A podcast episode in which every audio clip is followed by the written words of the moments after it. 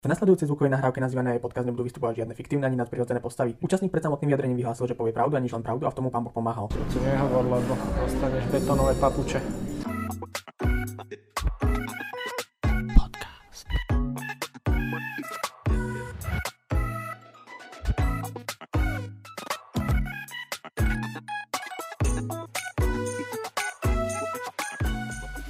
Takže sme pri ďalšom podcaste po asi dvoj alebo trojmesačnej pauze. Som rád, že uh, môžem po tejto pauze privítať uh, v rámci nejakých návratov k tomuto podcastu uh, Aďa Kryšaka, a.k.a. Need for Espresso Underground. Čau. Čas. Uh, na úvod si asi povedzme, že kde toto vôbec nahrávame, lebo vždy som vždy, no, robil som zatiaľ dva diely, ale dal som vždy priestor uh, hostovi, ktorý si vybral miesto, kde, kde sa bude nahrávať, takže teraz sme mimo kaviarne a sme kde? A momentálne sa nachádzame na, na pobočke našej firmy a, na Vietnamskej 45. A je to firma Coffeeholics, staráme sa v podstate o distribúciu zariadení, špecializujem sa konkrétne ja na technológie vody, či pre domáci sektor, alebo pre malé a stredne veľké prevádzky. A v podstate sa zaoberáme všetkým ohľadom výberovej kávy.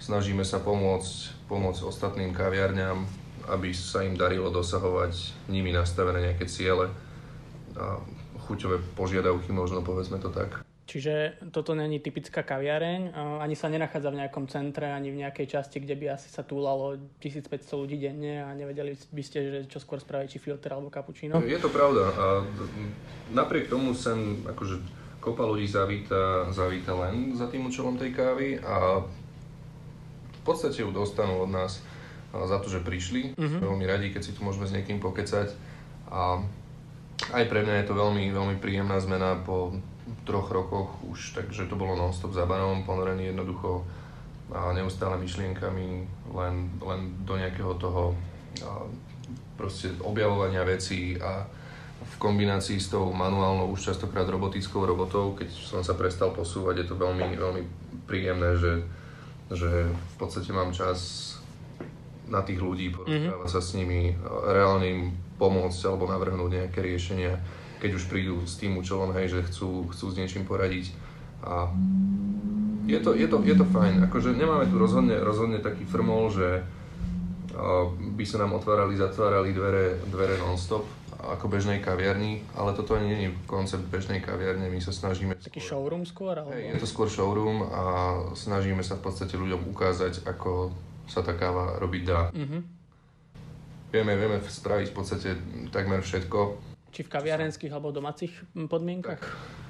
Keďže my sme, my sme naozaj zameraní aj na domáci sektor a zároveň aj na tých profesionálov, že či sa jedná o nejaké pokročilejšie riešenia, lepšie kávovary, alebo potom naozaj, že aj kávovary na doma v rôznych triedách, tak...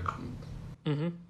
Ako ja som prekvapený z, z tohto miesta, lebo v podstate bývam asi 2,5 minúty odtiaľto a vedel som o tom asi dva dní dozadu, že to tu je, hoci viem, že táto ulica tu existuje a v živote som si to nespojil. Že... Tak ja som sa chodil tiež ešte doteraz veľmi sporadicky, v podstate som tu teraz druhý mesiac ešte len takto, že, že mm-hmm. sa zúčastňujem už na, na tej činnosti firmy. Dovtedy som pôsobil teda samostatne v rámci, v rámci projektu Need for Espresso Underground a chodil ešte a, občasne za bar do Medropu posledného pol roka. Mm-hmm. Teraz už som stabilne tu a popri tom sa ťahajú ďalšie projekty, rovnako ako Drip Coffee Festival, pripravujeme nejaké ďalšie veci, Čínový festival, či konferenciu, ktorá by mala prebehnúť na konci januára. Mm-hmm.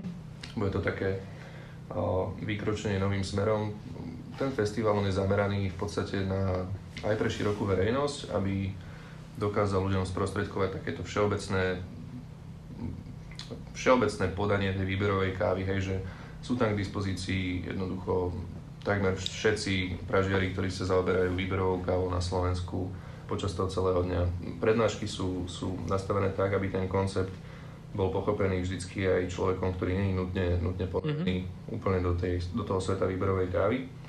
Ale práve táto chystaná plánovaná konferencia už bude zameraná, že vyslovene pre nadšencov tento rok bude mať, uh, bude mať prvú tému veľkú a to bude voda, je to celkom na mieste, pretože v podstate súbežne s tým sa začína pripravovať aj druhá knižka Mhm. technológie vody. V rámci toho Need for V Espresso. rámci Need for Espresso Underground. Bude sa to volať rovnako, alebo bude to nejaké, že Need for Espresso 2? Technológie vody sa to bude Mhm. volať. Je to, je to, bude to vyslovene zamerané na to, aby ľudia pochopili, a, čo vlastne voda je, ako nad ňou rozmýšľať v rámci kávy a ako sa dajú potom prispôsobovať parametre tej vody Mhm. v domácich alebo barových podmienkach. A, ide o to, aby tí, aby tí ľudia fakt pochopili, že ako narábať s tou vodou ako s pridaným nejakým ďalším a povedal by som, že najdôležitejším faktorom pri nastavovaní, nastavovaní toho, toho espressa alebo filtrovanej kávy, čohokoľvek. Tam je, no, tá téma je teraz taká veľká kvôli tomu, že, že tá výberová káva, ak sa sem na Slovensko dostávala postupne, tak akože celé je, to, celé je to veľmi mladé, hej, že Mhm. povedzme, že nejakých 6 rokov to tu aktívne už funguje, postupne sa začali pridávať nejaké pražiarne nové vznikať a veľká vlna nových kaviarní Ty si vznikla. sa kedy, kedy si sa zoznámil s výberovou kávou? Bolo to už počas školy, alebo ešte pred školou, po škole? Bolo to už na škole a akože ja som húpol do sveta kávy tiež veľmi, veľmi tak, že, že nezaujato, pretože ma stiahol vtedy môj kamarát zo školy Andrej Šiška, že pôjdeme na kurz, pozerali sme nejaké videá, jak sa chalani zabávajú, kreslia proste do kávy, išli sme na latte art kurz, Mhm. vtedy do Žiliny a Ku Majovi Galuškovi? Áno, áno, áno. Tam to vtedy celé začalo a v podstate ale taký, takéto skutočné pochopenie tej myšlienky alebo také skutočné, skutočné, skutočné nadšenie prepuklo až niekedy na okolo 4. ročníka na strednej škole. Mhm. Tam to bolo skutočne také, že OK, dovtedy nás to bavilo kvôli tomu, že sme radi trávili čas a stretávali sme sa tam fajn ľudia, ale potom už prišla taká myšlienka, že poďme naozaj zistiť, čo je za tým a poďme sa dozvedieť viac. A ono to potom vyeskalovalo vlastne až do toho, čo sa deje teraz. Takže celkom, celkom Išlo to postupne a postupne na, sa to nabalovalo. nabalovalo. No. No, väčšinou to vždycky sa to posunulo do nejakého nového levelu s tým, že sme si položili otázku, že prečo sú tie veci tak, ako sú. Nebola na ne odpoveď a bolo Mhm. nevyhnutné ju nájsť. Nebola na ňu odpoveď. Eh, Ja keď som si ťa googlil, že čo o tebe povie eh, tento vyhľadávač, tak našiel som hneď prvý článok. V 22 rokoch si napísal kávu Bibliu. To znamená, že nikto sa tu nevenoval káve tak dopodrobná, alebo ako mám brať tú titulku, možno to bola akože trochu eh, napísaná titulka redakciou, ale Znie, znie to tak narcisticky. to sa mi vôbec nepáči. inak je to akože prvý, prvý článok ja, hneď. sa, ja sa rád na seba pozerám, jak na veľmi, veľmi často chybujúceho človeka a A z chyb sa učíš. Hej, ja to mám rád, a, áno, vo všeobecnosti. Ne, nemám rád svoje ego. Akože je, Mhm. je na mieste, aby si človek sám zabojoval so sebou a zbytočne si nevytváral nejakú bublinu z ničoho, pretože to nie je z ničoho. Akože v rámci tej knižky môže byť ten nadpis toho, toho článku akýkoľvek chce, tak podielalo sa na tom veľmi veľa ľudí. To, akože ja som mal samozrejme nadšenie, hej, že som to dával dokopy tie texty a hľadal, pýtal sa sám seba, čo sa mám opýtať ostatných ľudí, aby sme našli nejaké riešenie. Ale napríklad bez toho, že by som mohol po tých večeroch chodiť do kaviárne, do konceptu, keď som býval v Piešťanoch nejaké obdobie a mohol si tam tie veci skúšať, tak by sa to nedalo. Bez Petra Solčányho, ktorý je z, z Technickej univerzity, tak rovnak by to nemalo takú kvalitu textu. Veľké, veľkú vec spravila tiež naša ilustrátor, ilustrátorka, tak a Nika Gajerová a potom všetci, lebo vlastne tie texty boli priebežne kontrolované počas toho, jak sa písali, alebo teda nie kontrolované, ale poznámkované vlastne aj ostatnými chalanmi z praxe, či to bol Dominik Novák, či to bol Mhm. proste Dušan, Alex, hej, a tak Títo- ľudia aj dostali- vyjadrovali, Mhm. vyjadrovali spätne potom k tým textom a, a nejak to poznámkovali, že na čo treba odpovedať, alebo čo treba proste nejak lepšie vysvetliť, aby to tí ľudia pochopili. Takže je to kolektívna práca, hej. Mhm. A títo ľudia aj teda boli akože v knižke spomenutí možno takým nezvyčajným štýlom, že boli nailustrovaní, čo doteraz akože väč- väčšinou, keď niekto sa podielal na nejakej knihe, tak šmahli mu tam meno niekde nakoniec na poslednú stranu, ale toto bolo také jedinečné, že už len tí ľudia proste sa tam chceli vidieť a chceli tú knižku mať vo svojej kaviarni, že kúkajte, že proste som tam, že je to niečo, niečo vynimočné, čo mňa akože dosť upútalo, že, že takýmto štýlom ste to poňali. Zabávame, zabávame sa s tými kresbami celkom na Instagrame a na, v digitále, pretože my sme skúšali v úvode v podstate tú kampaň, kampaň tlačiť aj tak, že budeme zverejňovať nejaké informácie, nejaké fakty a tak ale už ak to väčšinou býva, tak ľudí treba proste zaujať a mm-hmm. momentálne je absolútne najväčší trend vyjadrovať sa, či to je politika, či to je čokoľvek, cez memečka, mm-hmm. všelijaké možné sprostosti, ktoré sú nakreslené. A to má konec koncov vždy aj najväčší dosah pri nejakej komunikácii mm-hmm. na internete, hej, že robíme si srandu zo seba, robíme si srandu z našich kamarátov a na to ľudia reagujú vždycky najlepšie. Mm-hmm. To, čím väčšia hovadina, tak tým väčší úspech to má, ja tomu nerozumiem. A možno tomu... Tak to je tá, to je tá, tá doba teraz tých sociálnych sietí, kedy, kedy proste musíš nájsť ten systém, ako zaujať toho človeka inak ako len cez obyčajný text. Rád sa zabávam s takými, s takými trošku niekedy ujetými, ujetými myšlienkami a potom, keď sa nám to podarí nakresliť, tak... Hej tak zabavíme niekedy aj sami seba, to sa nám podarilo. Uh, písal si tú knihu čisto len z takého hľadiska, že uh, teraz idem dať dokopy informácie, alebo chcem na tom zarobiť. A ak, a ak to druhé, tak či sa ti vrátili aspoň náklady. Jaj, no hej, jasné, jasné. Začal som s tým, že som si spravil Excelovú tabulku a povedal som, koľko som si povedať kusov, aby som bol milionár. A kúpil si si účtovný systém. Čo sa samozrejme nestalo nikdy, ani sa nestane. A nie, celé, celé to vzniklo kvôli tomu, že ja sám som nemal nikde nejaký, nejaký proste koncentrovaný dokument, ktorý by tu poňal plošne, hej, že, že celú tú problematiku, lebo a problém toho celého bolo, že vlastne ja som tiež, keď som sa snažil odpovedať na nejaké otázky alebo sa učiť o tej káve niečo, tak som musel hľadať tie články na internete a bolo to tak chaoticky zoradené, že tam človek číta niečo, na ďalšej stránke číta niečo, ten, tam, je tam proste nejaký konflikt medzi tými názormi, nie je to podložené nejakými, nejakými proste štúdiami alebo čímkoľvek, nemá to dohľadateľný zdroj uh-huh. a všetko, čo nemá dohľadateľný zdroj, tak je len nejaká forma úvahy alebo niečo. Hej? Uh-huh. Že to musí mať, musí mať proste nejaký dôkaz, že to tak je. A tam bol vytvorený pôvodne taký koncept, že o čom sa to spraví, chcelo to byť v podstate zamerané vyslovene len na espresso a na tú prípravu. No a v podstate až v priebehu písania sme postupne zisťovali, že čo všetko vlastne tam budeme pridávať, čo všetko ešte treba vysvetliť. Alebo hlavne teda, že čo všetko nevieme my, lebo ja som sa reálne, že najviac, najviac zorientoval v tom všetkom a najviac naučil sám seba, keď som to písal, že som to mal mm-hmm. reálne pred sebou denodenne, čítal som si tie texty po sebe za sebou a zrazu už to konečne začalo dávať celé nejaký lepší obraz a, a nejak sa to vydalo, akože vydávalo sa to tak, že a, viac menej, viac menej bez, a, nie viac menej, takto, že nebol tam žiaden sponzor, pretože väčšina ľudí robí knižky tak, že sa jednoducho predá partnerstvo no, rôznym firmám mm. a tak ďalej, tie zaplatia tlač. No tak toto bola pankačina, lebo ja som do toho samozrejme nalial nejaké naše trené peniaze. Nevedel som, či sa vôbec niečo predá. Pár noci si spal vonku potom. No tak, akože fakt to bolo také, že veľmi riskantné. Napriek tomu takéto nadšenie asi rozhodlo, že som sa nakoniec nebal to spraviť. A potom prebehla tá crowdfundingová zbierka, mm-hmm. čo ma celkom milo prekvapilo, že ako to vyšlo. Knižka si zarobila v podstate sama na seba, na tie náklady. Pokrylo sa to a to je, je to fajn.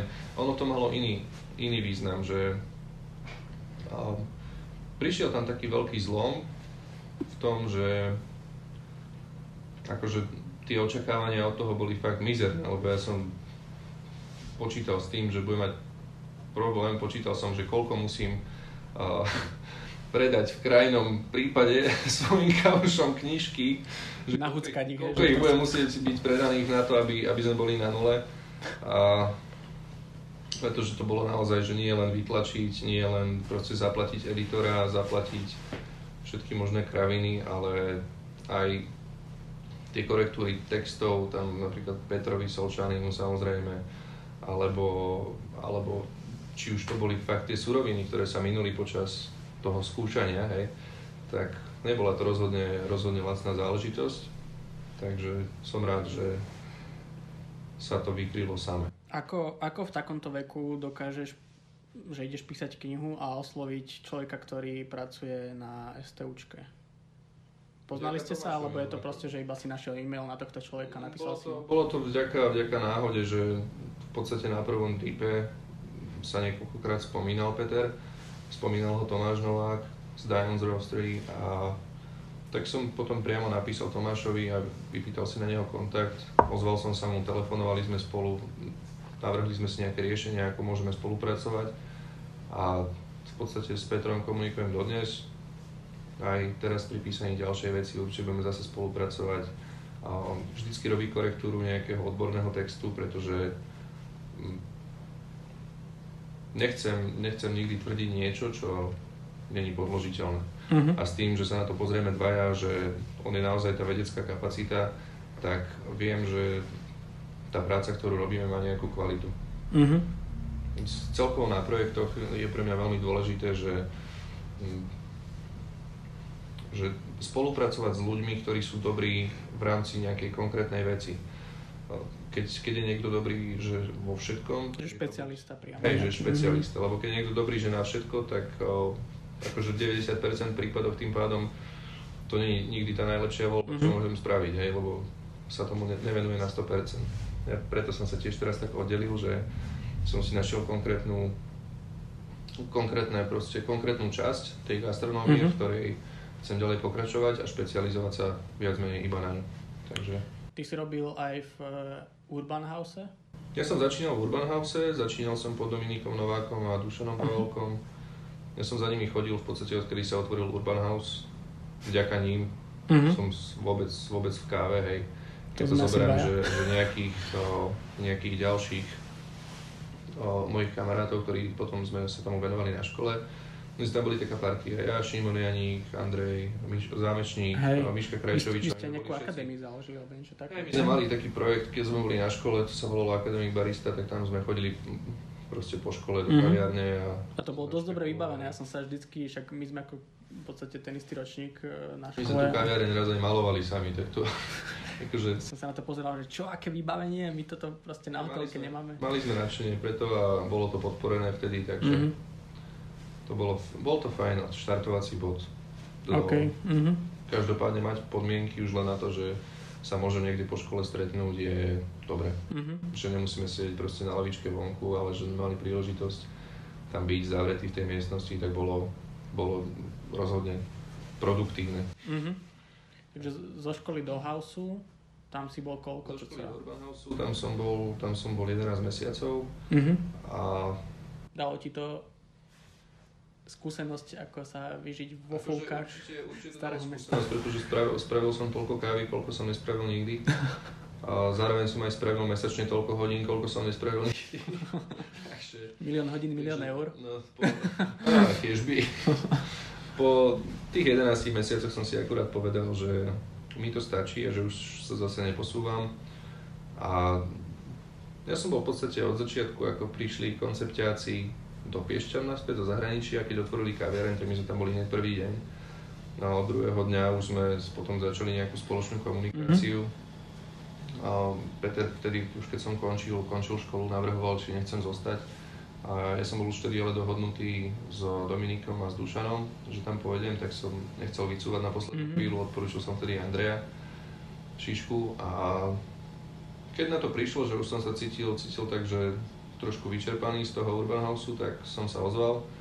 No a jak som si po ukončení hotelovky tvrdil, že do Piešťan sa nikdy nevrátim, tak som sa samozrejme po necelom roku vrátil a To ste otvárali Bol ten koncept vtedy, hej? koncept bol už otvorený počas školy. Aha. No, Takže sa to otvorili- rozbiehalo? Hej, hej, hej. Aký je, aký je rozbeh e, výberovej kávy v Piešťanoch? Myslím, že tam asi dovtedy nič nebolo. no. To, som, to sme mali možnosť sledovať úplne od začiatku takmer. A ako samozrejme, že by o tom najviac vedel rozprávať Peter a mm-hmm. Zuzka, ale no je to trnistá cesta. Lebo veľa ľudí hovorí, že, ľudí... že Bratislava je to ľahké, ale teda mňa teraz zaujíma možno aj posluchačov, že teda aké je to v menšom meste. No, tam akože jedna, jedna dobrá vec je, že klientelu, v podstate keď to takto zoberieme, že spravíme prierez, tak veľkú časť tvoria, tvoria mladí ľudia. A tie Piešťany sú fakt, že ešte stále dobrým mestom, že progresívnym, povedzme, že ako naozaj veľa ľudí funguje tak, že síce pracujú v Bratislave, ale sú v Piešťanoch. Mm-hmm. A je to tam také, také otvorenejšie, akože keď to potom zase z, z, nejak zgeneralizujem, tak Samozrejme, že sú tam ľudia, ktorí, ktorí proste nechcú nové veci a chcú zostať v tom starom, takže s nimi to bolo, s nimi to bolo ťažšie, ale akože koncept ako pražiareň celkovo je podľa mňa e, výborný produkt aj pre niekoho, kto není úplne fanúšik ovocných káv a mm-hmm. výberovej kávy ako takej, pretože tie roasty sú proste dobré a chutia predovšetkým dobre na espresso, to espresso roasty od konceptu mm-hmm. sú podľa mňa jedni že z najlepších vôbec, ktoré môžeme dostať túto. Takže našlo si to svoju, svoju popularitu, mm-hmm. klientelu a malo si to prečo nájsť jednoducho. Bolo super, že sme sa tam stretli, taká, taká partia tiež ľudí, ktorí, ktorí chceli robiť nové veci, chceli objavovať, hej, že vždycky niekto prišiel s nejakou myšlienkou a potom to tí ostatní potiahli ďalej. Mm-hmm. Takže aj keď tí ľudia chodili do tej kaviarne, tak oni videli, že, že sa proste zabávame tým, čo robíme. Aj keď gastro teda nie je vôbec ľahká, ľahká robota, tak nás to fakt bavilo a tí ľudia videli, že nás to baví, že nechceme robiť, nechceme robiť v tom gastro len preto, aby sme robili, mm-hmm. ale že chceme niečo vytvoriť a postupne sa tí ľudia vracali, vracalo sa ich viac a po 3,5 roku podľa mňa sa to celkom podarilo. Mm-hmm. Peťovi a Zuzke. Som rád, že si sa tak rozhovoril o koncepte, lebo aj vlastne preto, že si sa vrátil do Bratislavy, ale stále s nimi spolupracuješ v rámci DRIPu. No áno, lebo ja som, ja som už bol zase taký, že už som bol proste unavený z len, len barovej roboty. Mm-hmm. Potreboval som na chvíľku prestávku, pretože už to leto bolo zase také, že bolo naozaj že veľa všetkého možného a myslím práce, hej. Mm-hmm. Veľa práce a... Málo piva. No, tak bolo veľa práce a ja už som, ja som si chcel zase spraviť nejakú, nejakú pauzu, lebo ja som taký, že vždycky, keď už sa cítim, že, že stagnujem a že nie som taký dravý v tom prostredí, že by som vymýšľal nejaké nové veci alebo a, už sa cítim príliš pohodlne, tak uh, viem, že niečo nie je dobré. Uh-huh. A ja sa vtedy, vtedy spravím drastickú zmenu väčšinou. Takže som v podstate v najhoršom období, kedy som mohol, tak som potom vlastne skončil, že som sa zbavil nejakej svojej istoty a vydal sa, vydal sa proste po vetre kamkoľvek. Uh-huh. Alebo skôr proti vetru, ak na tým spätne rozmýšľa. tak, akože tá pracovná pozícia, ktorú som si chcel nájsť, v podstate neexistovala, takže sa a ako, si ju vytvoril. Až, teraz môžem povedať, že sa nejak vytvorila sama. To je celkom srandovné, hej, že, mm-hmm. že niečo také sa dá robiť, ale som rád, že som sa takou nejakou spontánnou cestou dostal, lebo ten január ten bol strašný. Hej, ja som dal naozaj, že som sa dohodol, že teda budem končiť, že chcem zase spraviť takú prestávku za celou baristikou a nech sa zamyslieť nad tým, čo ďalej. No, išiel som v januári do Bratislavy. Január je jeden najhorší mesiac na svete, takže to bolo, to bola veľmi slušná facka, kedy som naozaj nevedel, že čo budem ďalej robiť. A rôzne veci som zvažoval, že kam sa vybrať, čo robiť a tak, a tak ďalej, že ako vôbec pokračovať. Nie len v gastre, ale vôbec ako človek. Tak to bolo naozaj také, že ma to dobre preplieskalo, ale bolo to tak strašne no, podstate demotivujúce, že až som sa musel fakt, že nasrať mm-hmm. na to, aby som niečo vymyslel, pretože som si povedal, že nezanijem doma. A vtedy prišla nejaká prvá myšlienka na v podstate tie progresívne školenia, že som si postavil taký koncept, že čo by som chcel reálne počuť, Mhm. čo bude použiteľné pre mňa ako pre baristu 5 rokov dozadu, keď som s tým začínal. Lebo to bolo že veľmi dlhé, veľmi dlhé a chaotické naberanie informácií, ktoré nebolo nejak usporiadané a ja som sa v podstate tú doterajšiu alebo proste tú prácu po ten moment snažil zahrnúť do jednodňového školenia, do tej Mhm. osnovy, že sa v podstate a, celé to školenie je postavené tak, že sa to rozoberá z mnohých pohľadov, že to nemá taký ten klasický koncept, že ideme sa učiť robiť kávu, ale má to koncept toho, že ideme pochopiť veci.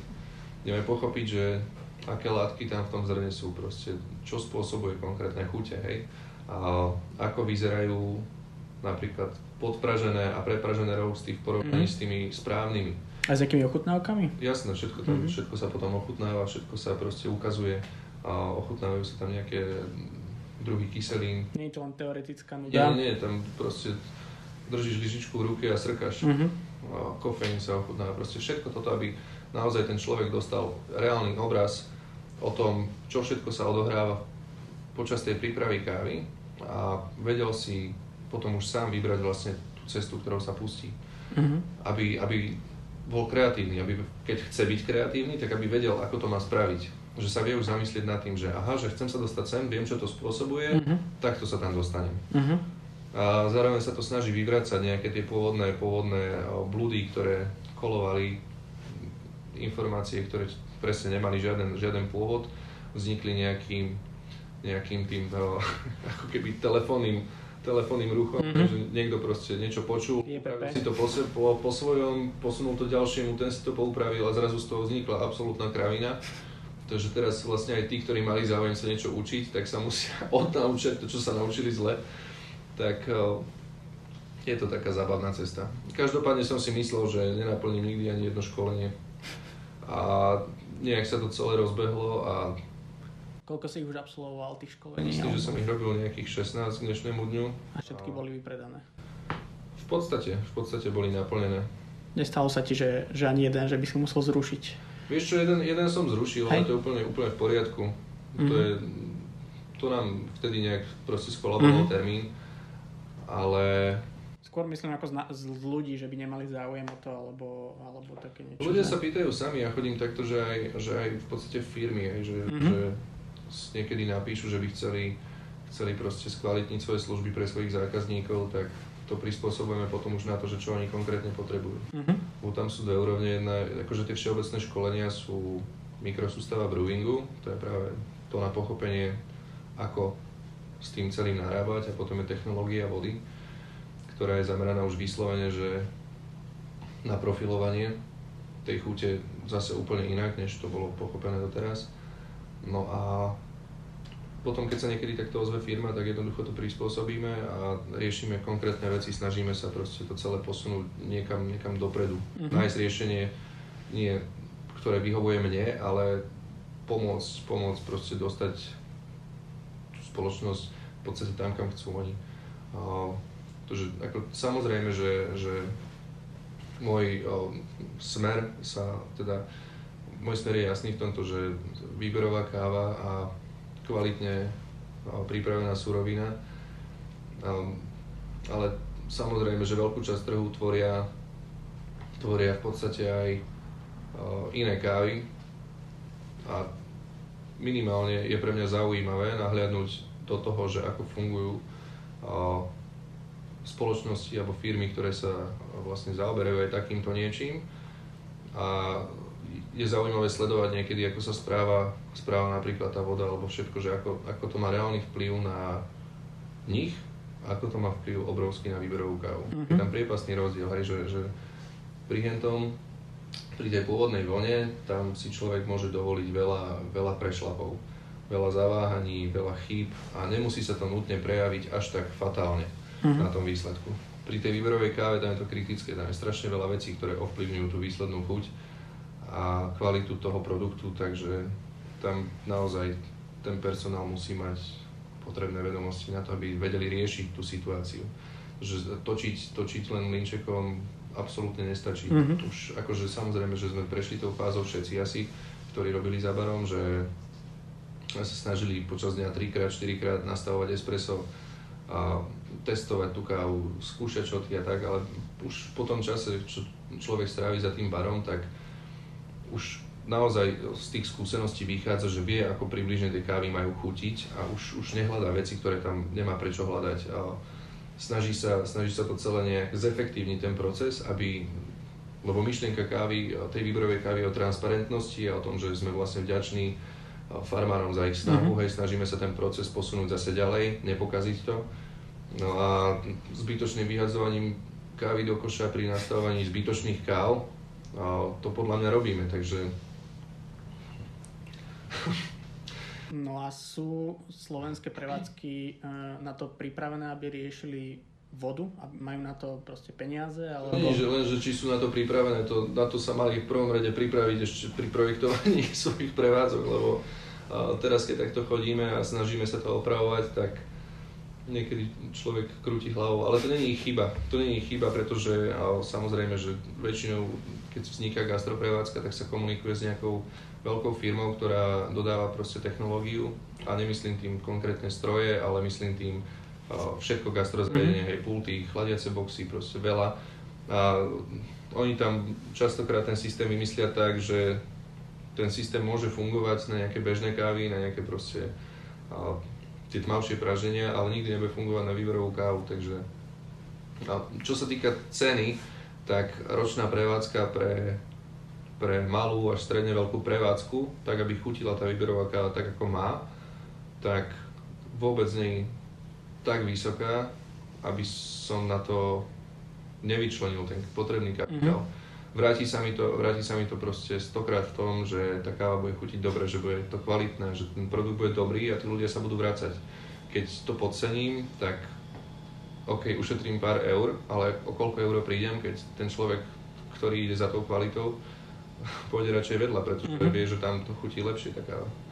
Takže akože tých riešení, riešení sú desiatky, ako sa dá vymyslieť v podstate tá voda, pre tú kaviareň. Dôležité je, že sa to riešiť musí. Mm-hmm. Musí sa to riešiť na začiatku pri projektovaní, potom sa to ťažšie upravuje, keď už je postavený bar, hej, napríklad, alebo sú um, tie rozvody tej vody v podlahe zaliaté, tak to s tým už nespraví nikto nič. Tam to bude o kompromise už potom vždy, ale je to dôležité. Je to dôležité, doteraz sa to neriešilo. Veď aj vďaka tebe bude teraz už vlastne taká séria v standarde, kde budeme sa o tej vode baviť viac. Takže dúfam, že sa to zlepší, že sa ľudia začnú viac zaujímať. Ja som rád, že to, čo sme začali robiť a aplikovať do tej praxe, že ak sme robili teraz tú v podstate celkovú úpravu vody pre vás, pre mm-hmm. bistro, alebo pre nejaké ďalšie, či to je Moka Coffee Shop v Nitre, ktorá práve vznikla, tak tam sme robili vodu. A pre Mabec budeme mm-hmm. robiť teraz na showroom v Poprade a, a mnohým ďalším, hej, že ale čo som chcel povedať je, že som rád vždycky, keď sa vráti tá spätná väzba taká, že dosiahli tí ľudia, čo chceli. Mm-hmm. Že sme si nastavili, nastavili proste nejaký cieľ spoločne a našli sme, našli sme či už zariadenie, či už proste nejaký spôsob a tú, tú vedomosť alebo tie informácie na to, aby sme sa tam dostali, že to funguje, že tá káva chutí lepšie a vidia to, keď to vidia potom už tí ľudia sami, ktorí tam pracujú, tak e, pochopia, prečo to má zmysel do toho investovať. Mm-hmm. Ja môžem kupovať drahé zrno, ale ono bude chutiť, chutiť zle, pokiaľ to nebudem mať proste zvládnuté. Tak tá voda je vysoké percento v káve. No, čiže 98%. Je to, je to podstatná zložka asi. No a... a či to je káva, či to je čaj, tak tam mm-hmm. to robí, robí to naozaj veľa. A je sranda, že, že napríklad pivovarníci to riešia mm-hmm. dlho, ale tak tá história toho varenia piva je oveľa dlhšia než o, nejaká výberová káva, ktorá proste prišla teraz spoza, spoza kopcov, hej, prednedávnom, takže preto sa toto teraz neriešilo a preto je tu veľa chýb.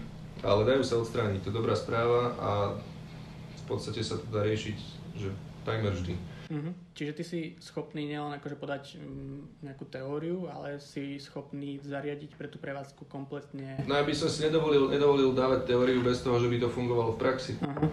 Lebo... Ale nie si ten typ, čo teraz, že zavolá desiatim ľuďom, že hej, ja som im podal informácie a oni chcú proste zariadenie, že máš tie kontakty na to, aby teraz ti hoci kto zavolal, že ja chcem filtráciu pre moju kaviareň, chcem mať dobrú vodu. Priamo, priamo distribuujeme, je, práve zajtra to budeme zrejme riešiť, budeme mať priamo, priamo aj spoluprácu už s firmami, ktoré sa týmto práve zaoberajú, bude to tu non-stop skladom. Mm-hmm. Sú to nejaké známe firmy, alebo kľudne povedz značky? Ak, akože, no, my sme takí, že, že, sme, že sme otvorení, hej. My ako Coffeeholics robíme prevažne s BVTčkami, mm-hmm. pretože, pretože, o tom potom, pri konkrétnych situáciách, ale mám aj jedného, jedného v podstate, nazvime ho kolegom, ktorý, ktorý sa venuje tomuto tiež. Je to, je to pán, ktorý už je vo vode a celkovo v technológiách vody dlhé roky. Robil, to, robil v podstate túto, túto prácu aj v zahraničí, robili ju, robili myslím v Kanade niekoľko rokov, potom sa vrátil naspäť a priniesol si vlastne tú vedomosť sem a v tomto sme otvorení, že spolupracujeme proste, že podľa konkrétnych, konkrétnych situácií a konkrétnych potrieb si vieme dať navzájom vedieť. Väčšinu vecí dokážeme okamžite mm-hmm. sprostredkovať sami. Pokiaľ ide o nejaké zložitejšie riešenie alebo nejakú špecifickú situáciu, tak to potom outsourcujeme. Mm-hmm. Ale snažíme sa v tomto dať normálne, že nie len, nie len rozprávať a potom vyvolávať cez telefóny, nevieš mi prosím ťa zohnať, nevieš, nie. Vieme to zohnať my a máme to tu. Takže... Takže nevieš mi teraz povedať e, jednoznačne, že Brita je najlepšia BVT, lebo to asi závisí. Uh, treba, treba pochopiť, že, že ani jeden cartridge nemusí byť najlepší pre všetky kávy na espresso. Hej, že fakt tam je, tam to treba rozobrať komplexne, tam si treba normálne sadnúť, porozprávať sa o tom, akú kávu robím aspoň, že 80% z toho všetkého, čo odíde. Či chcem spraviť samostatné cesty, že budem mať čaj a filter oddelený, mm-hmm. pretože to väčšinou vyžaduje samostatnú nejakú špecifickú proste úpravu, špecifické zloženie v porovnaní s espressom, ktoré môže byť proste znesie viac, chce to plnšiu vodu, pretože to spraví aj plnšie telo do tej kávy, alebo či sa budem zaoberať len vyslovene pitnou vodou, ktorú budem zbavovať nejakého chlóru, hej, budem zbavovať nejakých mechanických nečistôt. Záleží, záleží. Mm-hmm neexistuje, ne, absolútne neplatí, že, že reverzná osmoza je najlepším riešením. A to takí ľudia sú, ktorí sú akože vyznávači? Absolútne to neplatí. A reverzná, akože podľa konkrétnych problémov, pretože to už súvisí potom priamo s tým technologickým procesom, ktorý sa tam odohráva vnútri, ale jednak veľa ľudí kupuje lacné reverzné osmozy, pretože chcú mať reverznú osmozu za každú mm. cenu, ale nie sú ochotní investovať. Že znie to dobre, to slovo. Znie to dobre, lenže ne, vôbec sa nezamyslia nad tým, koľko odpadu produkuje taká lacná reverzná osmoza, že koľko vody stratia do odpadu na, povedzme, že prejde prejde proste k osmoze, sa dostane 10 litrov vody a oni reálne spracujú 3 a mm-hmm. 70%, čiže 7 litrov skončí, skončí proste v kanalizácii a nech si to spočítajú, koľko majú ročný, ročný odber vody a pokiaľ všetká voda prejde cez tú reverznú osmozu, tak keď to, čo som minul, ešte vlastne 2 až 3 krát preplatím mm-hmm. na tej odpadovej vode, tak som... Prečo som to spravil? Nie, naozaj, akože konkrétne, konkrétne typy nápojov si častokrát vyžadujú špecifické riešenie. Mm-hmm. A tam stačí ten rozhovor, že treba si nastaviť naozaj, za akou kávou pracujem, aké mám problémy, aké pachute cítim v tej vode a na základe toho sa dá potom vypracovať profil, že kam sa chcem dostať. Vieme si zmerať tie veci, ktoré v tej vode sú, vieme sa na to proste pozrieť normálne, zamyslieť sa nad tým a za ďalšie o, treba pochopiť, že usadeniny v tých o, rúrkových alebo boilerových cestách budú vznikať vždy. Není možnosť ako predísť, predísť v podstate, akože nazviem to tak slangovo, hej, že zavápňovaniu kávovaru, uh-huh. lebo v skutočnosti v kávovare vzniká, že nielen vodný kameň, tam sa robí sádrovec, tam, je, tam sú hydroxidové, fosforečnanové usadeniny, vodné sklo sa tam robí. Je tam veľa vecí, ktorým nedokážu úplne predchádzať tie systémy, hej, že, ale hlavne dôležitá informácia je, že bez týchto minerálov, ktoré sa prirodzene v tej vode dokážu vyzrážať, by tá káva chutila absolútne zle. Mm-hmm. To oni sú nevyhnutné na to, aby, aby ten nápoj mal proste nejakú stavbu a s tým pravidelným servisom musím počítať. Musím. Mm-hmm. Akože sú kraje, ktoré sú na tom fakt zle, že tam to bude veľmi komplikované. Topolčany, Piešťany, to je, tam je to naozaj problematické, ale potom sú kraje, kde sa krásne stačí s tým vyhrať úplne, že máličko a bude to chutiť dobre. Mm-hmm. Preto, preto neexistuje, že, že zariadenie, ktoré by bolo najlepšie na úpravu vody. Keby chcem o, veľmi teraz nejak, nejak futurizovať, tak dokázal by som spraviť to, že mám nejaký systém kombinovaný, že reverzná osmoza a za tým mechanický remineralizátor, ktorý by proste vždycky namiešal do toho daného objemu tej purifikovanej vody a to konkrétne zloženie minerálov. Mm-hmm. Hej, tak by som napríklad vedel dosiahnuť to, že v Prahe, Bratislave, Košiciach a Lučenci bude to isté zloženie vody, pretože si ho viem namiešať. Mm-hmm. Hej?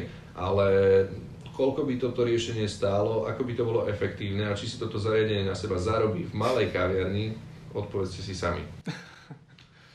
OK. OK, čiže... Častokrát drahšie, drahšie riešenia neposkytujú lepšie výsledky. Čiže... Pri výberovej káve. Nedá sa tu celkom akože povedať, alebo respektíve uh, veľa takých tých menších kaviarní uh, chce od nejakého dodávateľa alebo distribútora, že toto mi sem dajte a dajte mi to tak, aby som proste nemusel každoročne vyhadzovať 200, 300, 400, 500 tisíc a tak ďalej. Odporúčam takýmto, takýmto prevádzkam nepúšťať sa do prevádzkovania gastra. Mm-hmm. Pretože rovnak, jak bol prednedávnom rozhovor s Romanom Koňom, mm-hmm. tak ten, kto si myslí, že gastro je v podstate zlatá baňa mm-hmm. a po pol roku sa môžem voziť na Bavoráku, tak ten, ho ten prvý pol rok veľmi pekne vyvedie z omilu. A to je akože naozaj pri tej gastroprevádzke tam prichádza, že opotrebenie inventáru, či to sú šálky, či to sú príbory, či to je proste, že stroj, na ktorom sa káva robí, či to je čokoľvek, mm-hmm. opotrebováva sa to, lebo sa to používa, pretože chodí veľa ľudí, pretože sa s tým proste trieska, čokoľvek sa s tým spraví a treba počítať s tým, že to bude pravidelne treba meniť, že nie, nie len to, čo je pod barom, ale aj to, v čom sa to podáva, lebo potom dostávame obité taniere a mm-hmm No len si ešte z kávy ťa preruším chvíľku. Nech si aj ty oddychneš, daj si aj ty, lebo si taký uh, dosť ukecaný na hostia, ale to je super. Aspoň no, ľudia budú mať ja, informácie. Ja rozumiem tomu, že, že každý majiteľ by najradšej počul a videl riešenie, ktoré sa zapojí, mm-hmm. on si za to zaplatí a už nebude musieť robiť nič. Lenže toto je tak premenlivé, že Jednak sa striedajú kávy. A čo sa týka technológie vody, tak málo ktoré mesto je napojené na jeden samostatný zdroj. Uh-huh. A to znamená, že ja nikdy neviem, čo mi tam presne prúdi. Ja si tam môžem spraviť laboratórny rozbor, lenže môže to byť o týždeň inak. Uh-huh. Prší, je sucho, proste leto, jeseň, zima, jar, hej, to sa bude meniť tá voda, vždycky to zloženie. A preto je dôležité, aby na tej prevádzke bol niekto, kto nemusí byť chemik, ale má základnú znalosť, o, ako reagovať proste na tie zmeny v tej mm-hmm. o, Ďalšia vec je, že napríklad o, centrálne zmekčovače, ktoré sa že vo veľkom inštalujú takmer všade, nie sú vhodné na úpravu vody, ktorá má potom skončiť v nejakom nápoji. Mm-hmm. To znamená, že ide o, o potenciál toho nápoja alebo o ľudský organizmus, o všetko, čo príjma? jednak príjma vysoké hodnoty potom sodíku, lebo to je väčšinový, väčšinový prípad, že sú to ionové výmeníky, ktoré v podstate zamieňajú vápnik a horčík za sodík. A ten pojem, že sa voda zmekčí, je v podstate takým tiež, že, že je nepravdivý a zavádzajúci, pretože v skutočnosti sa voda nezmekčí, ale sa zníži jej schopnosť v podstate sa vyzrážať vo forme toho vodného kameňa, pretože ten vodný kameň sa usádza ako usádza z uhličitanu uh-huh. a z vápniku. Uh-huh. Tým, že sa vymení vlastne pri ionovej výmene ten vápnik preč, pustí sa tam sodík, inak mierne narastie ešte ppm, uh-huh. celkom sranda, tak o, tam potom prichádza na nejaké pachute, že keď to je proste v tej ceste ku, ku tomu len ku o, espresso stroju, hej, tak častokrát tie kávy chutia proste slano. Mm-hmm. Úplne bežný problém. Barista si môže myslieť, že to je podextrahované. Môže si teda... myslieť, že to, je, že to je zlá príprava, ale mm-hmm. niekedy sa môže barista aj pretrhnúť a už s tým nespraví nič, pretože má proste zlú vodu, keď sa tam stretne sodík a hydrogénuhličitán, tak to je v podstate hydrogénuhličitán sodník a to je mm-hmm. soda bikarbona a mm-hmm. potom vlastne kávy chutia, keby som si tam nasypal naozaj sodu bikarbonu. Takže ako, zmekčovače majú svoj význam, ale majú svoj význam pre zariadenie, ktoré používa vodu a nebude sa z toho piť. Mm-hmm. To znamená umývačky riadu, hej, môžem to použiť pre mňa mňa do ľadovníka, môžem. I keď, keď sa mi bude ten ľad topiť, tak treba počítať proste, že bude mať nejaké vlastnosti. Uh, tá voda, No, čo ja viem. Je, ja by som o tom vedel rozprávať strašne. No, Budem radšej, keď tí ľudia prídu sem a porozprávajú sa o svojich konkrétnych uh, situáciách s nami tuto na pobočke. Určite. Keby sa chceli spýtať nejakú informáciu na Instagram, na Facebooku, ťa nájdú? Kedykoľvek nás môžu kontaktovať cez Need for Espresso Underground, či na Facebooku, či na Instagrame. Pravidelne takto komunikujeme s ľuďmi. Už funguje aj web? Uh, web, ešte, web ešte nefunguje, to bola okay. beta verzia, to sa bude ešte len spúšťať, musí sa to celé prerobiť. Uh-huh. Nebol na to úplne čas, iné veci sa robili. Hej. A určite sa môžu, určite sa môžu ozvať kedykoľvek, tie kontaktné informácie tam sú, je tam mail, môžu písať na stránku, fakt na jednu alebo druhú, myslím tým Instagram uh-huh. a Facebook. Môžu zatelefonovať, majú tam číslo a môžu sa zastaviť tu na Vietnamskej 45 uh-huh. v Bratislave, Coffee Holics a vieme nájsť riešenia a nie len pre kaviarne, ale častokrát sa oplatí riešiť tú vodu v podstate aj v domácnostiach. Hej. To je presne to, čo som, na čo som chcel, teraz chcel ísť vlastne jedna z takých posledných tém, že voda v domácnosti. A budem trocha narážať na uh, moju blogerskú kolegyňu uh, Tinkine recepty a nebudem narážať na ňu len tak z ničoho nič, ale práve ona dostala mm, v jednom roku aj blogerskú cenu. Uh, nejaký najlepší blog, neviem za v akej kategórii. Uh, mala v roku 2016, čo ešte akože asi bolo dávnejšie, ako si sa začal venovať tejto vode tak dopodrobná, mala taký status na, na Facebooku, že teda používa e, Britu doma, to sú tie kanvice, ktoré určite všetci poznajú z Nike a z týchto, týchto rôznych e, predajní. E, dala z, túto upravenú vodu na rozbor, na laboratórne testy. E, je, bola z toho znechutená, písala o tom, že z fyzikálno-chemického rozboru e, sa môžu polopatisticky e, povedané dozvedieť, že voda z Brity absolútne nič nezlepšuje. Ani jeden ukazovateľ, každý, každý jeden len filtruje a vodu ochudobňuje o jej prirodzené zložky pH, železo, mangan či iony. A ešte jedna taká informácia, Brita že vraj dokonca zvyšuje podľa jej toho rozboru, ktorý si dala spraviť, zvyšuje množstvo dusičného na 35, pričom optimálna hranica pre deti je 15.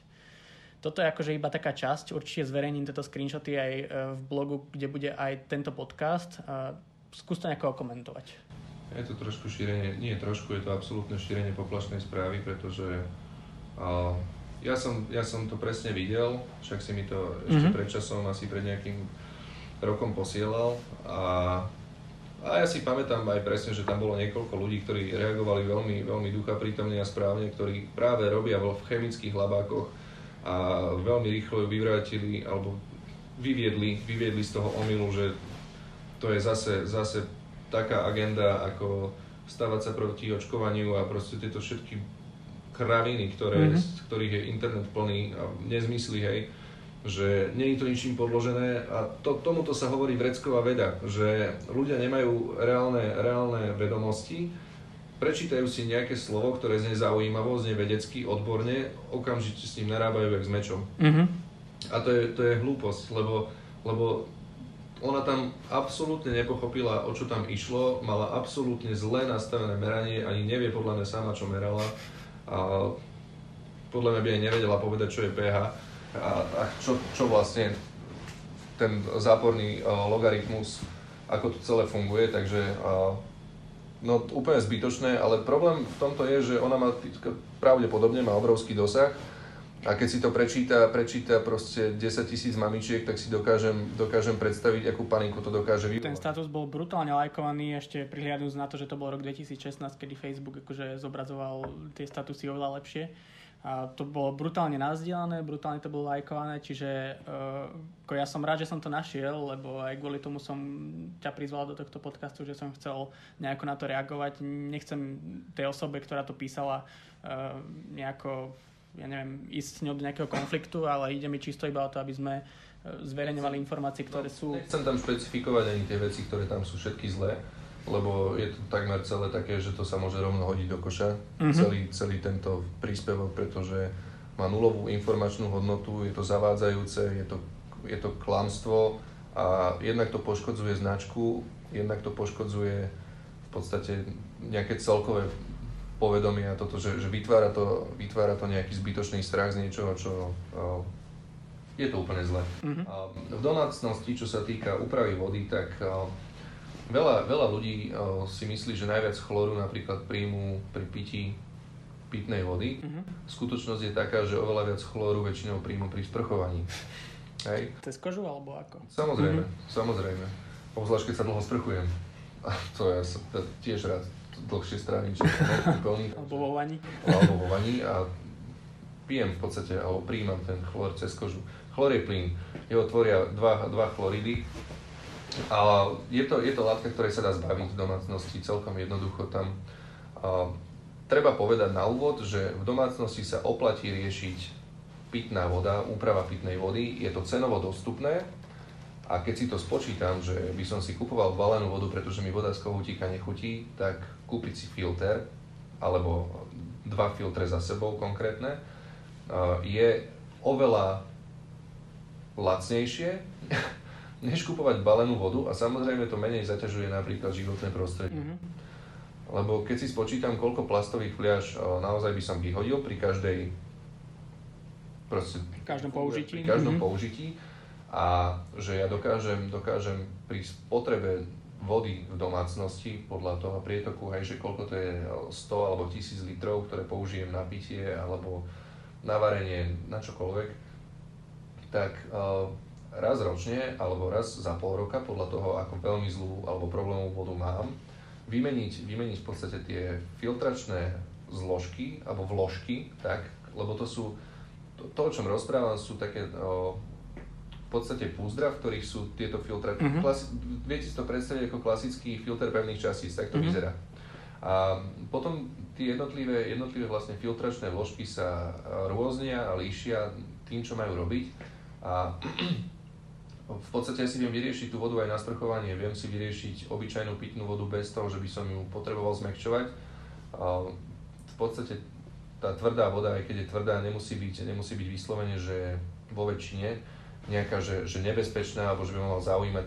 Nie, pretože na to sú normálne, že, že vodárajské spoločnosti veľmi prísne kontrolujú výskyt tých dusičnanov, ktoré sa potom mm-hmm. v tele dokážu hej, premeniť na svoje ďalšie štádium, keď sa vlastne človek začne dusiť, pretože sa, to, sa tam celé roz, rozruší, čo sa týka distribúcie kyslíku. A nie je poplašná správa, to sa nestáva, hej. Mm-hmm. To, by sa, to by muselo prísť nejakému obrovskému znečisteniu v potrubnej ceste už od vodárne do toho domu. Tam by musela nastať nejaká, nejaká veľmi havarijná situácia, mm-hmm. niečo, lebo akože fosforečnany a dusičnany sa dokážu dostávať do pôdy napríklad tak, že sa voda berie z nejakej oblasti, kde je tá oblasť polnohospodárska, že sa mm-hmm. veľa hnojí, hej, tak tam sa to môže stať, ale je to prísne kontrolované. Pokiaľ mm-hmm. príde na takú situáciu, že to tam je, tak proste tá vodárenská spoločnosť nemôže takú vodu poslať mm-hmm. ďalej. Oni s tým musia niečo robiť. Je to fakt prísne kontrolované a takže takéto veci ma nemusia nutne až tak väčšinou, že, že strašiť. A čo viem spraviť pre seba je, že si domov fakt dám ten proste sedimentačno-uhlíkový filter aspoň na ten vodovod a uvidím sám, že zrazu ma aj tá voda môže baviť piť. Mm-hmm. Že zrazu mi chutí, že môže byť proste niečo, čo mám rád. OK, to je asi, asi aj trochu finančne náročnejšie, ako keď si kúpiš iba tú klasickú kanvicu na čistenie vody.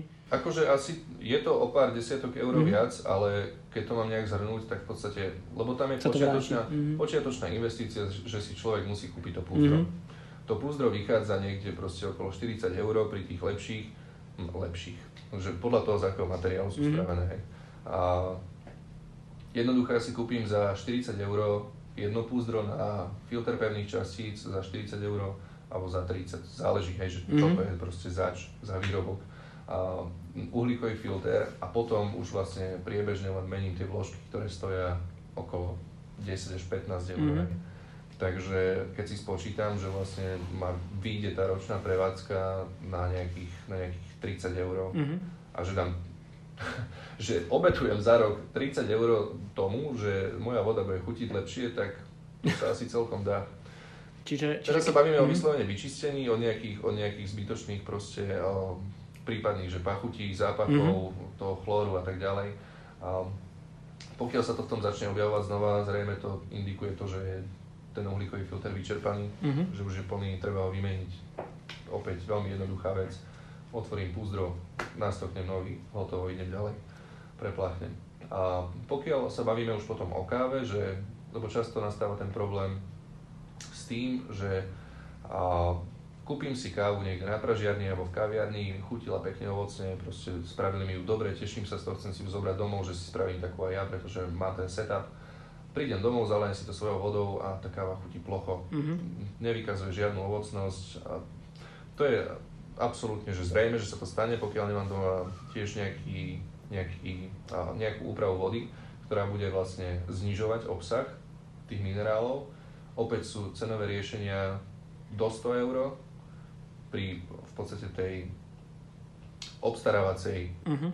o, cene, kedy si musím kúpiť aj súčasť zariadenia, ktoré potom mi už zostane a ja vlastne už len mením uh-huh. tie o, filtračné zložky a tam sa to dostáva, že keď chcem piť dobrú kávu doma, tak vlastne ma to ročne stojí tá voda nejakých, že do 70 eur mm-hmm. na rok, hej?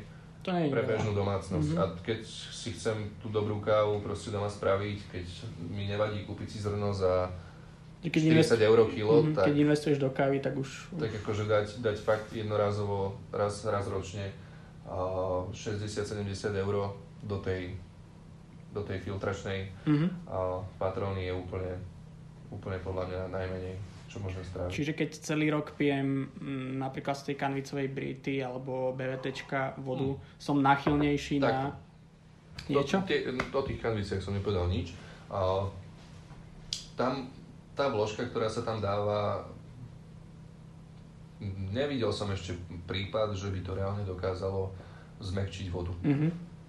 To nevie tam bude určite nejaká uhlíková časť, ktorá má opäť filtrovať od nejakých, nejakých pachutí, od nejakých tých pevných usadenín, hej, ktoré sú väčšie, lebo tam na to, aby tam sa nedá dať proste taký, taký filter, mm-hmm. ako mhm. keď to mám napojené normálne na vodovod, pretože by to cesto pretekalo ťažko a dlho. Jasne.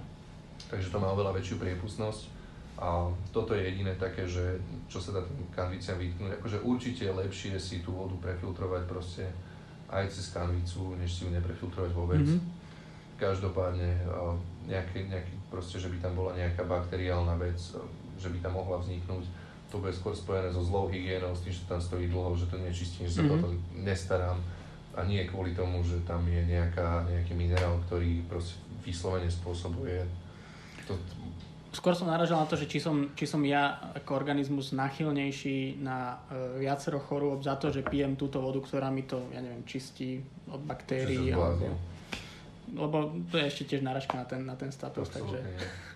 To je no, typický, typický ľudský problém, že podstatné veci sa neriešia a robí sa potom, uh, že z komára somára sa proste toto mm-hmm. robí pri absolútne irrelevantných veciach, že mm-hmm. to je hlúposť, somarina. Žiadne, žiadne nebezpečie mi nehrozí tým, že ja si prefiltrujem vodu cez kanvicu.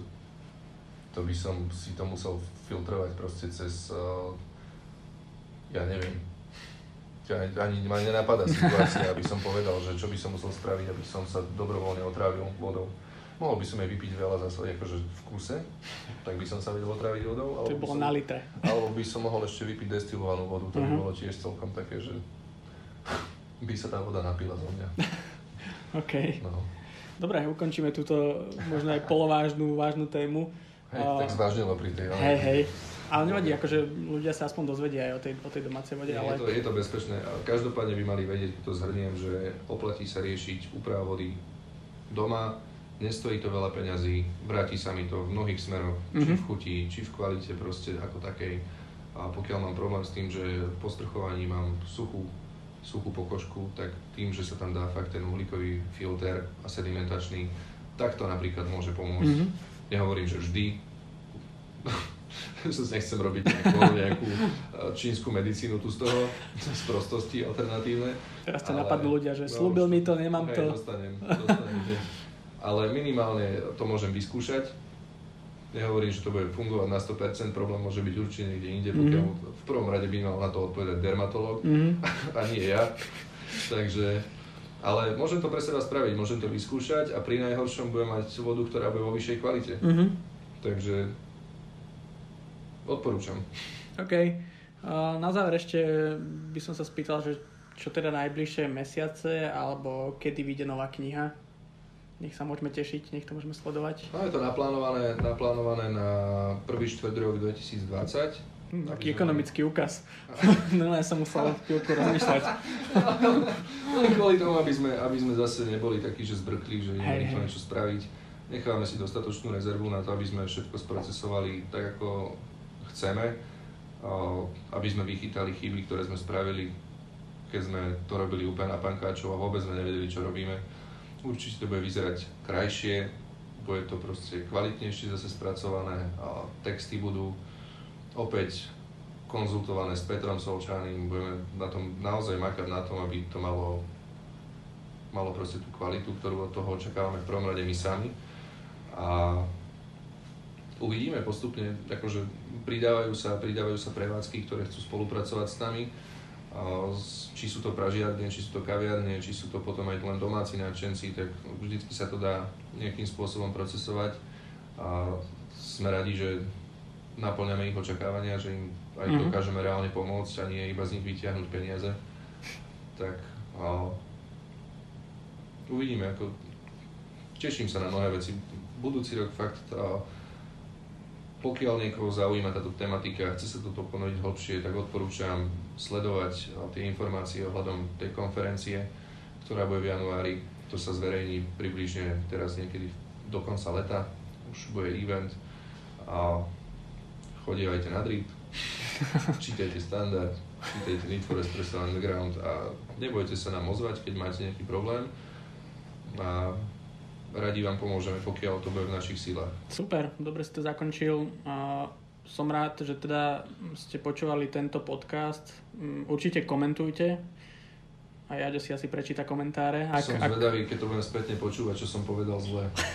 Ja sa budem potiť potom doma, keď mať sluchatka. vydáš nejaký ďalší blog a všetko to prezdielame a bude to dlho Dúfam, že trvajúce. som, dúfam, že som nepovedal žiadnu somarinu. Pokiaľ áno, tak sa ospravedlňujem a potom ju opravím. OK, dobre, takže určite sledujte, uh, followujte, či, či už na uh, Apple Podcast, Google Podcast, sme asi všade, kde sa dá v rámci podcastov, vo všetkých aplikáciách. A aj na samotnom blogu, kde bude zverejnený aj ten status uh, tej blogerky, ktorá vyvracala uh, nejaké, mm, nejakú tú správnosť čistenia vody v domácich podmienkach. Chcem sa ti teda poďakovať, že si našiel skoro hodinu, 10 minút čas. To, to, rýchlo to ušlo, že? To si si ani nemyslel, že, že si si našiel čas a e, že teda mm, môžeš poskytnúť ľuďom informácie, ktoré ich určite obohatili, lebo toto nie sú len nejaké keci, ktoré, ktoré si si prečítal na Google, to, to určite všetci mi dajú za pravdu. A snáď sa teda mm, vidíme, počujeme najbližšie, keď budeš zase o 1500 slov bohatší. Ďakujem aj. Čaute.